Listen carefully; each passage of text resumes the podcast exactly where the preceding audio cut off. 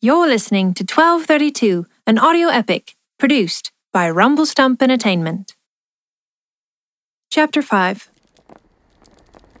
Pastor Ruben sat in his study, poring over a devotional, when he heard a knock on his library door. Pasa, por favor. His calm voice carried to the outside. The door opened and shut before he looked up from his Bible. Taff, what a surprise. Did we not settle your questions earlier on the phone? Or did I confuse you so much that you had to come talk to me in person? He said, smiling as he walked around the end of his desk to shake Taff's hand. I need you to hide me, Pastor. From whom? I must assume you have left Black Dagger for good. I do not think that this is a cause for them to be hunting you. Or is there something you have yet to tell me?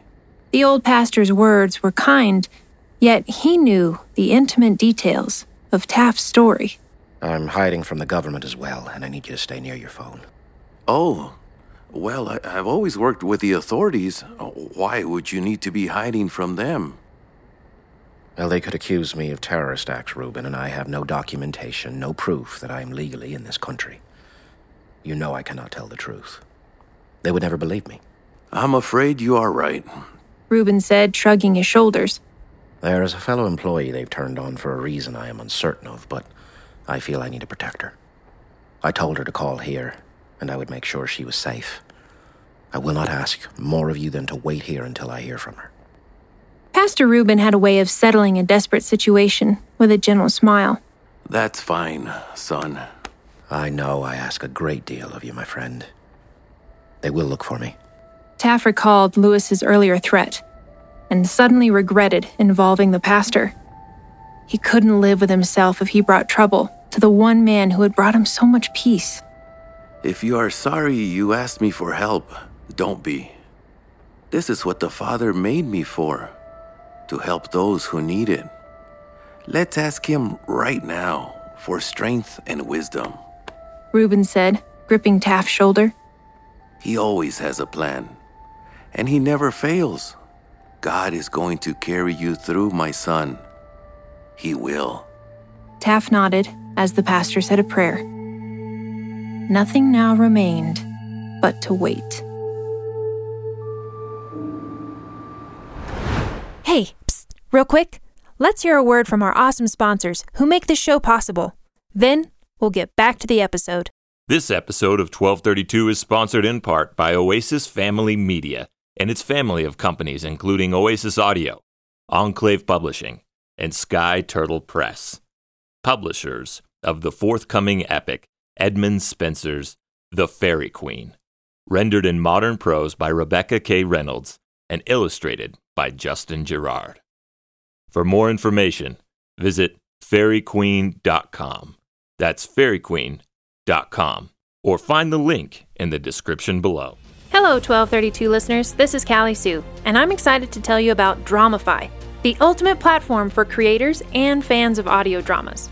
With oodles of genres, hundreds of shows, and thousands of episodes, Dramafy is your go to streaming service exclusively for family friendly audio dramas.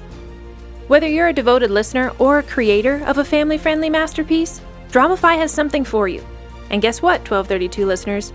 You can now enjoy 1232 on Dramafy. Just go to dramafy.com forward slash 1232. That's D R A M A F Y dot com slash 1232 and get started for free. Happy listening. Looking for quality loose leaf teas and coffee? Look no further than atticustea.com. Use our promo code 1232 for 32% off your first order of the finest tea and coffee from atticustea.com. Rhona hung up and walked back to the car. Flint was stretched out, snoring in the back seat. She half sat on the hood, searching the sky for a star. She reached up and pulled the hair tie from her ponytail and scratched her scalp with both hands, groaning. I don't suppose you'll let me drive. It was Flint. His voice sounded clogged because of the earlier injuries to his nose. Rhona ignored him. She preferred to listen to the roar of the freeway instead. This is ridiculous, Rhona. Flint, punctuated this observation with a loud grunt as he untangled himself from the back seat and stood up. Will you go get me a drink or something? What, you want me to go get you a drink? Do I look like your mama? Rhona shot back at him in a heartless tone and followed up with a stabbing glance. Yeah, actually, you kinda do. I only ask because I'm not leaving this car, not while you have the keys. Flint stomped around the opposite side of the vehicle to face her, keeping a safe distance out of her reach. A bright pair of headlights swept across as someone pulled into the gas station. Rhona watched the car pull up to the pump. Two men got out and made it a point not to look their way. Their father's vintage car caught everyone's attention, and the sight of two people as beat up and bruised as they were would have made anyone look twice. I want a Coke. Flint said, crossing his arms. He knew he was testing her by pressing the issue, but he wouldn't let it go either. They had that much in common. Okay. Rhona responded absently, still watching the men at the filling station. She noticed one of them nod in their direction, while the other reached for a cell phone. After Taff's warning, she knew she couldn't take any chances. Okay? Really? Flint was surprised. well, Okay, uh, let's go. Go! Get in now! Rhona immediately turned the key as soon as she hit the seat. Oh, I thought you meant. Flint stammered as the car moved. This time, he got in before she took off. Rhona spun out onto the frontage road and hit the interstate, still heading west. They could hear tires squealing behind them. In the rear view mirror, Rhona could see them follow her onto the entrance ramp. Let's see what this pony can do. She muttered through clenched teeth as she shifted gears and began weaving in and out of semi trucks. You psycho? You don't have to show off. Flint ducked as they flew past a truck and whipped into a small space between two semis. He was much less confident in her driving abilities. Rhona paid him no attention. She attempted to pass the truck in front of them, but her pursuers caught up and pulled alongside them. Flint, on the floorboard, muttered about how stupid it was to hide, since the car was going to wreck anyway. Rhona didn't waste time. She put her foot down and steered right. Luckily, there was a shoulder big enough. She raced around the side of the 18 wheeler and hopped back into the proper lane, then over to the left and weaved her way on. Flint squinted at the speedometer. Closed his eyes again. The noise of the interstate seemed to lessen, and he could feel the engine calm. They must have exited off the freeway. He risked sitting up. Rhona kept her face set forward, darting her eyes between the road and the rearview mirror. This is deplorable. This whole situation is just deplorable. It's, it's despicable. It's outrageous. I'm a hostage to my own sister. But he reminded himself that he came voluntarily, even if that was a rash decision. Rhona turned the radio on. Heavy metal. Flint hated heavy metal. I can't take that. He reached over and turned it down. Rhona didn't respond for some minutes. Then she turned it up. Oh, yes, you can. Instead of turning down the volume, Flint reached over and slugged Rhona in the arm. She reciprocated by punching him in the leg. Both of them whimpered, but came back for more. Okay, I'm done. Rhona slammed her hand over the radio and turned it off. Flint melted back into his seat. Look, you need to know a couple of things. I have to get to a safe house in New Mexico by tomorrow night. This car is the only way I can get there right now, so cut me some slack. Rhona knew it was risky to let Flint in on her troubles. She didn't know him, didn't know his strengths, if he had any. Babying him was out of the question.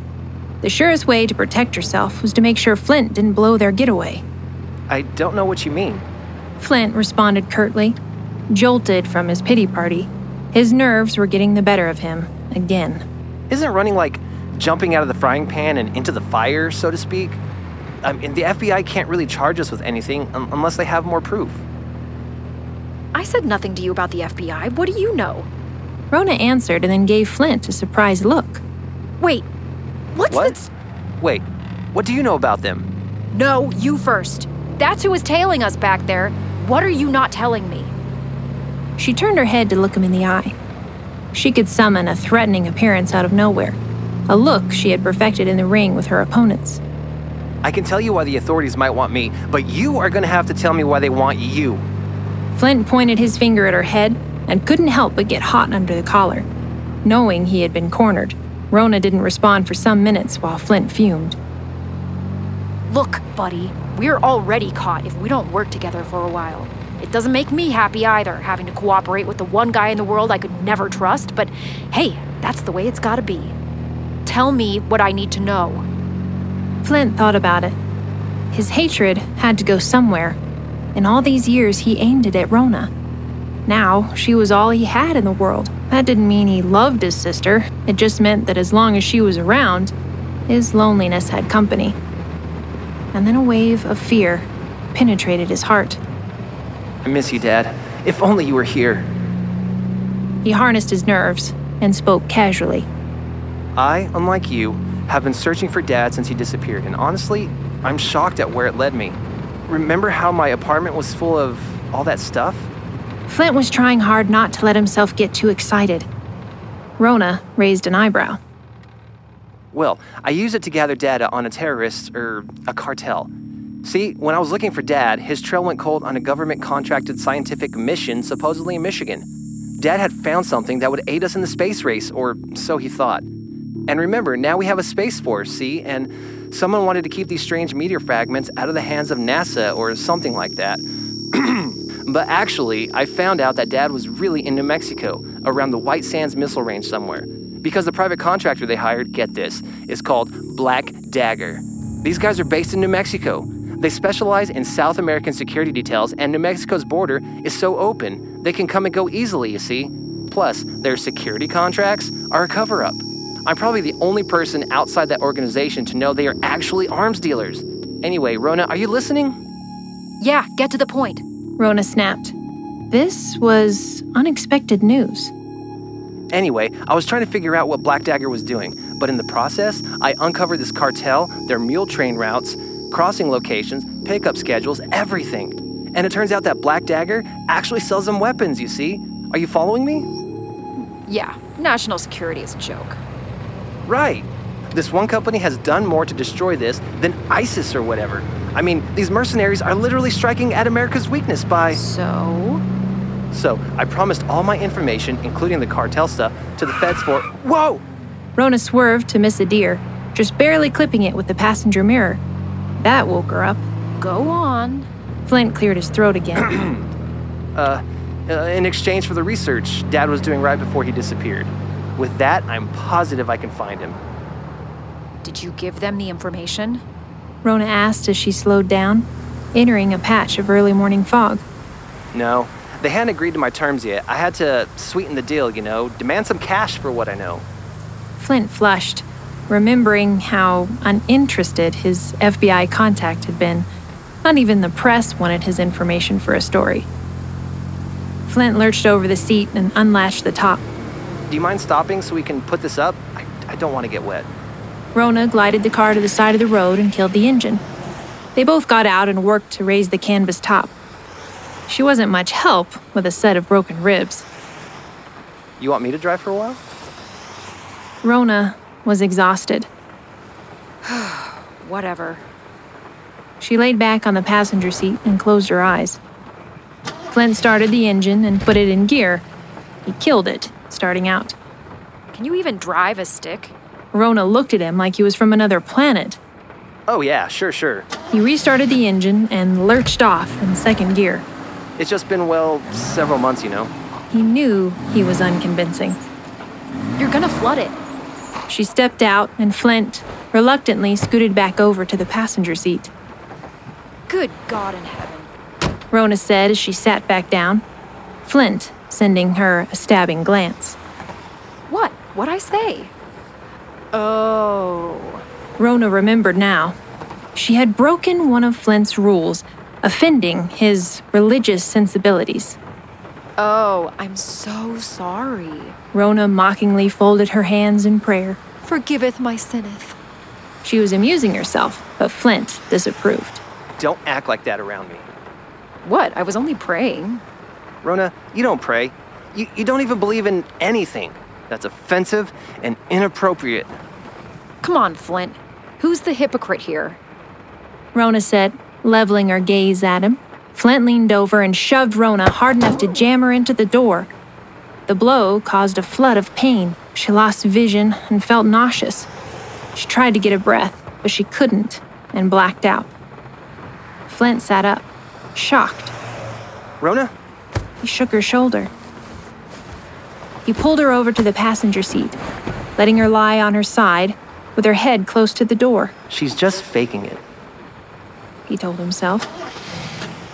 He revved the engine and lurched onto the road again, grinding the gears to shift to second and then third. Once he settled in, he stopped fussing over driving a stick shift and reflected again. Glancing over at Rhona, he felt remorse dig at him. His concern grew as the minutes passed, and she had yet to stir. For a fleeting moment, Flint let his thoughts take him to a dark place. A place he kept at bay. A world where he was all alone, again. His mother, father, and sister gone, leaving him with no one. A tear trickled from the corner of his eye down to the edge of his nose.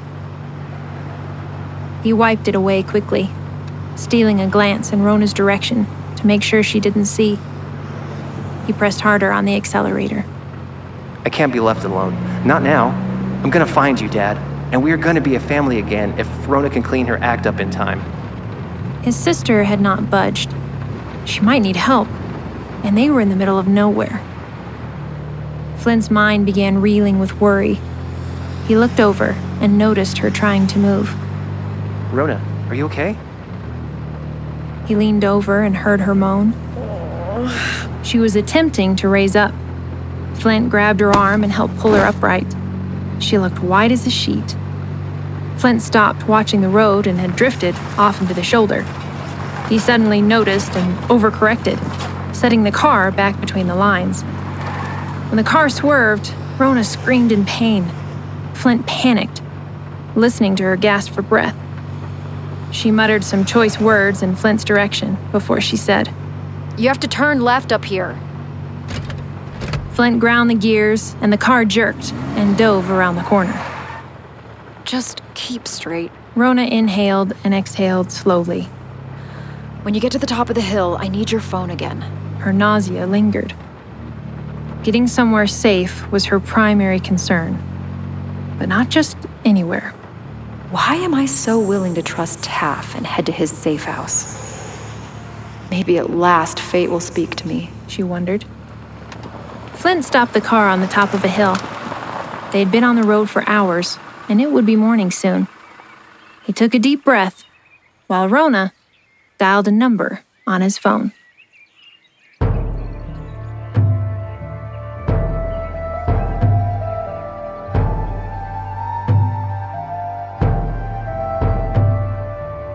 You've been listening to episode 5 of 1232, produced by RumbleStump Entertainment. Written by Callie Sioux and Cheyenne Belle. Narrated by Callie Sioux. Today's voice talents include Aldo Montes as Pastor Ruben, Matt Burke as Taff, Robyn Cage as Rhona Thatcher, and Corey Keller as Flint Thatcher. With original music composed by Callie Sioux and Jhett Black with RumbleStump Entertainment. Edited by KC Caballero, Caballero Sounds. Mastered by Zac Bryant, Nine Moon Mastering.